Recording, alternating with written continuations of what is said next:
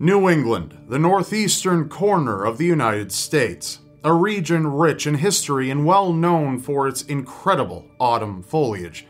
However, aside from these attractive aspects of this area, there do indeed exist many haunting legends and mysteries that have become an inseparable part of its folklore, cultivating the morbid curiosities of countless people with enough courage to explore. New England is where I was born and raised, so I'm more than happy to talk about only a few of the terrifying things attributed to my home.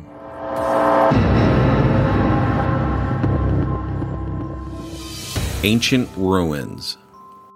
Primarily scattered across the states of Vermont, New Hampshire, Massachusetts, and Connecticut are the curious megalithic ruins of dubious origin. Many of these structures are subterranean chambers, usually located beneath the hillsides of the landscape. These chambers can be best described as beehive-like. They are usually accessed through tunnels, which are also composed of mortarless stonework. It was initially believed that these chambers were the cellars of early settlers. However, records show that the chambers were already of pre-existence when the colonists began to settle the region. In addition, these chambers would not have been suitable for the storage of food, as the floors were only bare soil. It was then believed that the chambers were originally constructed by Native Americans. Even so, many scholars argue that this is not accurate, as no other similar structures exist elsewhere in North America. One notable location is what many call America's Stonehenge, or Mystery Hill. This archaeological site near North Salem, New Hampshire, is strewn with boulders and megalithic assemblies, many of which align with the spring and autumn equinoxes. But perhaps the most bizarre megalith of Mystery Hill is what many believe to be a sacrificial table, a large, flat stone with carved gutters thought to have been used to drain the blood of victims. Another enigmatic site is Gunjiwamp, near the town of Groton, Connecticut. This location consists of two concentric circles of stones at its center, as well as an underground stone chamber with astronomical alignments. Radiocarbon dating has shown these arcane structures strewn across New England were built well over 4,000 years ago. Aside from the historical significance of these ruins, many explorers have reported hearing disembodied voices and seeing shadows dart through these labyrinths of underground cavities. Regardless of whether these were built by Native Americans, early European explorers, or another extinct race of human beings altogether, the stone chambers and megaliths of New England are undoubtedly one of the greatest archaeological mysteries of our time. The Glastonbury Mysteries. Located near Bennington, Vermont, is a place steeped in great apprehension and uncertainty. From unsolved disappearances to a vanishing town, this area is seldom visited by natives of the region. Indeed, both the long-forsaken town of Glastonbury and the notorious mountain wielding the same name have been subject to speculation and rumors by the surrounding denizens. Although the inevitable corrosion of nature has claimed most of it, the cellar ruins of this vanished community can still be stumbled upon. The town of Glastonbury was founded in 1761, before the state of Vermont even existed. The mountain upon which it rested possessed a copious amount of woodland, thus attracting the lumber industry. Slowly but surely, Glastonbury began to flourish in the 19th century. The town could be divided by the communities of Fayville, a logging town, and South Glastonbury, where the main industrial activities took place. As the lumber industry began to decline, the town was soon transformed into a tourist attraction in 1894. This meant that the loggers' boarding house had to be transformed into a hotel. The town opened up as a summer vacation destination in 1897. While their first season was exceedingly successful, issues began to arise due to many of the trees being stripped from the mountain. The land was predisposed to soil erosion and flooding. A year later, a crippling flood shut down the town permanently after the majority of the roads had been washed out. Nobody was willing to rebuild what was damaged, and thus the town quietly fell into decay over the decades until scarcely anything was left. After its abandonment, odd occurrences began to transpire. On November 12, 1945, 75-year-old Middle Rivers was guiding a group of campers over the mountain. According to the story, he became too far ahead of the group and has since then never been seen again. Then, in 1946, a college student named Paula Weldon went hiking on one of the trails of Glastonbury Mountain and was also never seen again. In 1949, 3 hunters ventured into the depths of Glastonbury Mountain and also vanished. In 1950, on October 12th, 8-year-old Paul Jepson went out into the woods of Glastonbury and disappeared. His scent was tracked by dogs who soon lost his trail near a highway. Soon thereafter, on October 28th of 1950, Freda Lander vanished during a hike with her cousin. She had separated with her cousin as she was going back to her camp to change her clothes. Freda was never seen after this point. Following her disappearance, a massive search conducted by police and volunteers surveyed the wilderness, but only in vain. It was not until the following May that her remains were discovered in a field, which, strangely enough, had already been extensively searched. In addition to this, many others have also gone missing in the Glastonbury area. Some individuals claim that the legends of the land being cursed, as well as the stories of strange demons inhabiting the hillsides, predate the time period of early settlers, saying that the Native Americans even avoided the land centuries ago. Other myths involve a serial killer who once inhabited the mountain and lured unsuspecting hikers to a secluded location, whereupon he would kill them. Interestingly enough, a New York Times article from October 18, 1879, claims that an ape-like man near the vicinity was spotted by locals. Other tales of the region include ethereal lights and flashes emanating from the mountain. Whatever the truth may be, it's probably best that one stays far from Glastonbury Mountain, lest they wish to uncover its rather forbidden secrets. The Dover Demon.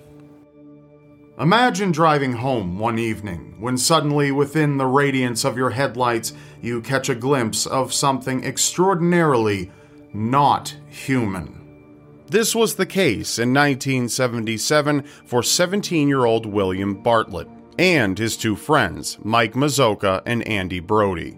On April 21st at 10:32 p.m., William and his friends were driving home on Farm Street in Dover, Massachusetts. Then, without warning, an otherworldly creature is spotted on a crumbling stone wall in front of their vehicle's headlights on the left side of the road. They stop when they realize the uncanny being is neither a dog nor a cat. Crawling on 4 legs, its 2 large eyes resting within its watermelon-shaped head glow a bright orange. The entity's limbs are long and spiny, with large hands and feet. Its skin is peachy and hairless, the fingers overextending and slender. The thing gazes upon them before crawling away in the encircling shadows. That same night at around 12 a.m., 15-year-old John Baxter departs from his girlfriend's house and begins walking up the street to his own home. As he continues along, he is approached by a figure. John assumes the figure is a neighbor who lives nearby. When he calls out to the thing standing before him, he receives no response. Becoming worried, John takes a few steps forward, and the ghoulish figure immediately crawls down into the shallow, wooded ravine. Unaware of what the thing truly is, John follows it through the woods, hearing it crunch in the dried, withered leaves. Then, without warning, John spots the creature standing above him, on the other side of the ravine. It's during this moment that he realizes precisely how unnatural the creature truly is. Fearing the being will attack, John hurries through the woods and finds himself on Farm Street. After this, he hitches a ride home from a couple who spot him. Since these two incidents, there have been similar reports in the area. This creature has become recognized worldwide as the Dover Demon. Many skeptics believe that this unearthly being was actually nothing more than a lost baby moose. However, others argue that it would have been the wrong time to see baby moose during the year, let alone the fact that the only moose sightings at the time were in central Massachusetts. Regardless, what is certain is that the Dover Demon is a story that will only continue to root itself deep in New England's folklore. The Woodstock Vampires. The epidemic of tuberculosis in the 19th century caused widespread panic across the country, and New England was no exception. People would often come up with incredibly unreasonable origins as to what or who caused the diseases that afflicted so many. Quite often, the blame for an unknown disease was vampirism, and while most of these tales were merely conjured up by the superstitious minds of grief-stricken families, there are some stories to this day that continue to leave many puzzled. One such story is known as the Vampires of Woodstock. In 1834, the Corwin family was confounded when their oldest son perished from a mysterious sickness. Shortly after his burial, another son became ill with the same unknown morbidity.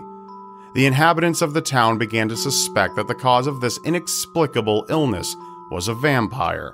Making haste, the townspeople hurried to Cushing Cemetery of Woodstock and unearthed the oldest son's corpse in an attempt to stop the latent vampire.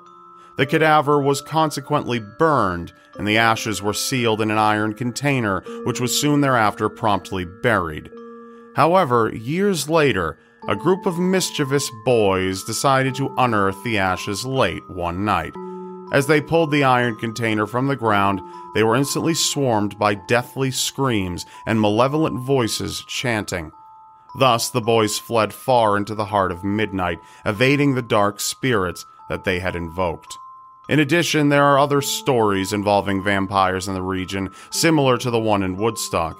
On February 14, 1817, a young man by the name of Frederick Ransom contracted a strange illness and thereafter died. He was subsequently buried, but his father believed that he was rising from the grave and visiting his living family members at night. Frederick's father therefore had his son's corpse exhumed soon after cutting out the heart, which was immediately burned. But regrettably, this did nothing to save his family from the unknown sickness. Mrs. Ransom fell ill to the strange disease in 1821, followed by her daughter in 1828, and two sons in 1830 in 1832. While many more people believed in vampiric curses during these times, one thing was for certain. It was an illness that they had a very limited understanding of, and the myths will continue to live on in the hearts and minds of New Englanders. Wizard's Glen Devil. Located 4 miles from Pittsfield, Massachusetts, within the Berkshire Hills, is a place that is perhaps the most unhallowed in all of New England. Wizard's Glen is a small, quiet hollow with an overwhelmingly sinister past.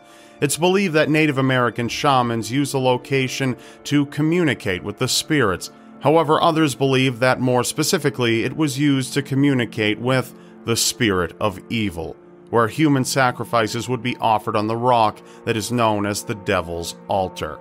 The dark red stains on the stone were believed by the nearby townspeople to be the stains of blood, although they have since been proven to be iron ore deposits. According to the story, in 1770, a man who was hunting a deer came upon the glen. After killing the animal, an abrupt thunderstorm came out of nowhere.